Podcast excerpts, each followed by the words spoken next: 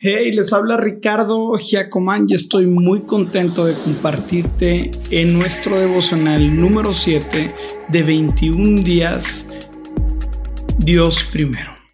El título que le he puesto es Una visión irresistible. Y quiero comenzar con una pregunta. ¿Qué es tener visión? Cada quien tiene una manera diferente de responder esta pregunta.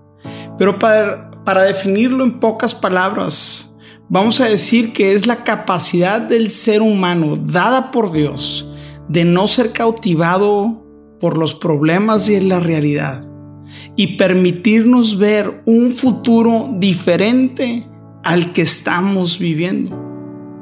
¿Qué tan importante es tener visión el día de hoy? O te lo voy a poner de una manera más sencilla.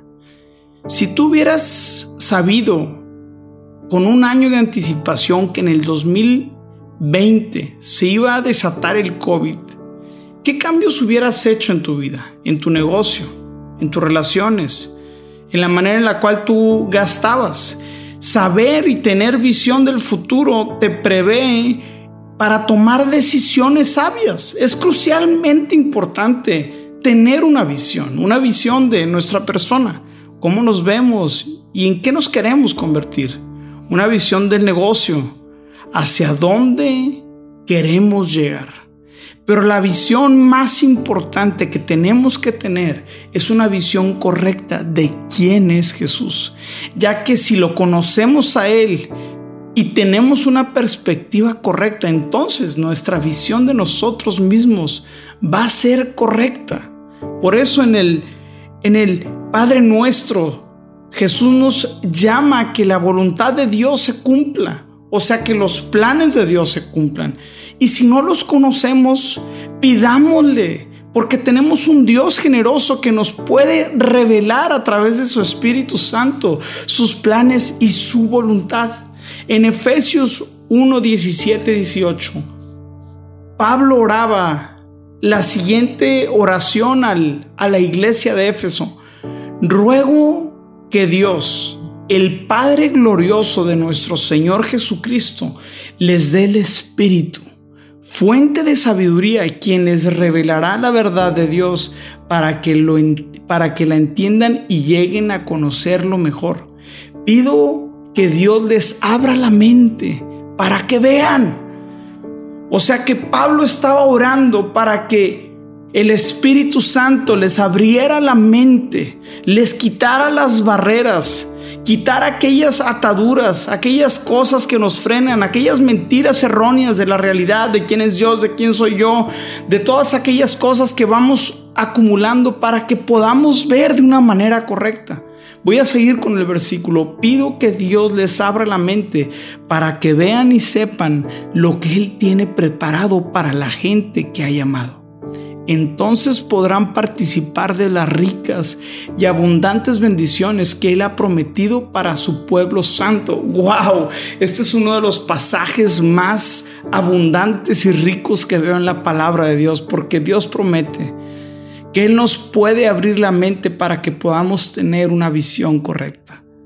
Ahora, personas que tienen una visión correcta difícilmente se apartan de su propósito. Personas con una visión correcta toman decisiones sabias, pues saben el propósito de Dios para sus vidas. Personas con una visión correcta tienen discernimiento, pues saben interpretar los tiempos.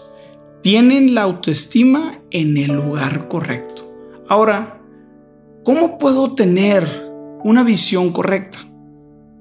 En el Antiguo y Nuevo Testamento vemos historias de muchos personajes que te puedo mencionar, como Abraham, como Isaac, Jacob, José. La historia de José nos muestra que en diferentes ocasiones Dios le mostró el, el futuro de lo que iba a suceder. En otras palabras, le dio un entendimiento y le dio visión. Y a través de esa visión, José y tantos hombres en la Biblia pudieron salvar no solamente sus vidas, sino la vida de muchos más. Es crucial que tú puedas pedirle a Dios visión y que Dios te pueda revelar sus planes a tu vida. Le pediremos a Dios que nos dé visión y perspectiva todos los días por las mañanas. Hay un pasaje que me encanta que se encuentra en Salmo ciento diecinueve, dieciocho y dice: abre mis ojos para que vea las verdades maravillosas que hay en tus enseñanzas. Así que ahorita estamos cerrando y te pido que en estos momentos me acompañes a orar, y vamos a orar por visión y claridad para el veinte veintiuno, individual, como familia y como iglesia, porque sabemos que la necesitamos. Dios Padre Santo, queremos darte las gracias porque nos has dado a tu Espíritu Santo, que nos dirige, que nos, que nos abre el camino, que nos instruye, que nos disciplina, pero que también abre nuestra mente para tener visión clara. El día de hoy, Señor, como iglesia, queremos pedirte por cada persona que, que va a presencia. Te pido que nos des entendimiento de los tiempos para poder interpretarlo y para no ser caut- cautivos, Señor, de la realidad, Señor, sino que nos des fe en, en aquella visión, Señor, para tomar decisiones que nos lleven a cumplir tu santa y perfecta voluntad. Te pedimos, Señor, visión para nuestra familia, para poder dirigir nuestras casas con autoridad y sabiduría, Señor. Danos visión, Señor, para entender nuestro rol, Señor, dentro y fuera de la iglesia. Te pedimos visión por la iglesia,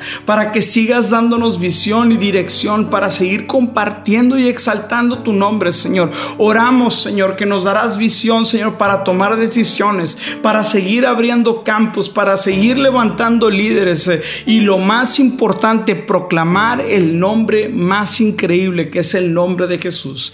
Te pedimos visión, Padre Santo, para que en este dos mil veintiuno nuestra perspectiva sea la correcta y podamos tomar decisiones que primeramente puedan traer gloria y honra a tu nombre. En el nombre de Jesús. Amén. Dios les bendiga. Espero que esto les haya gustado y lo puedan y hayan podido disfrutar este pequeño tiempo de devocional. Si te gustó, te voy a pedir que lo puedas compartir con uno, dos, tres personas que crees que les pueda bendecir. Dios te bendiga.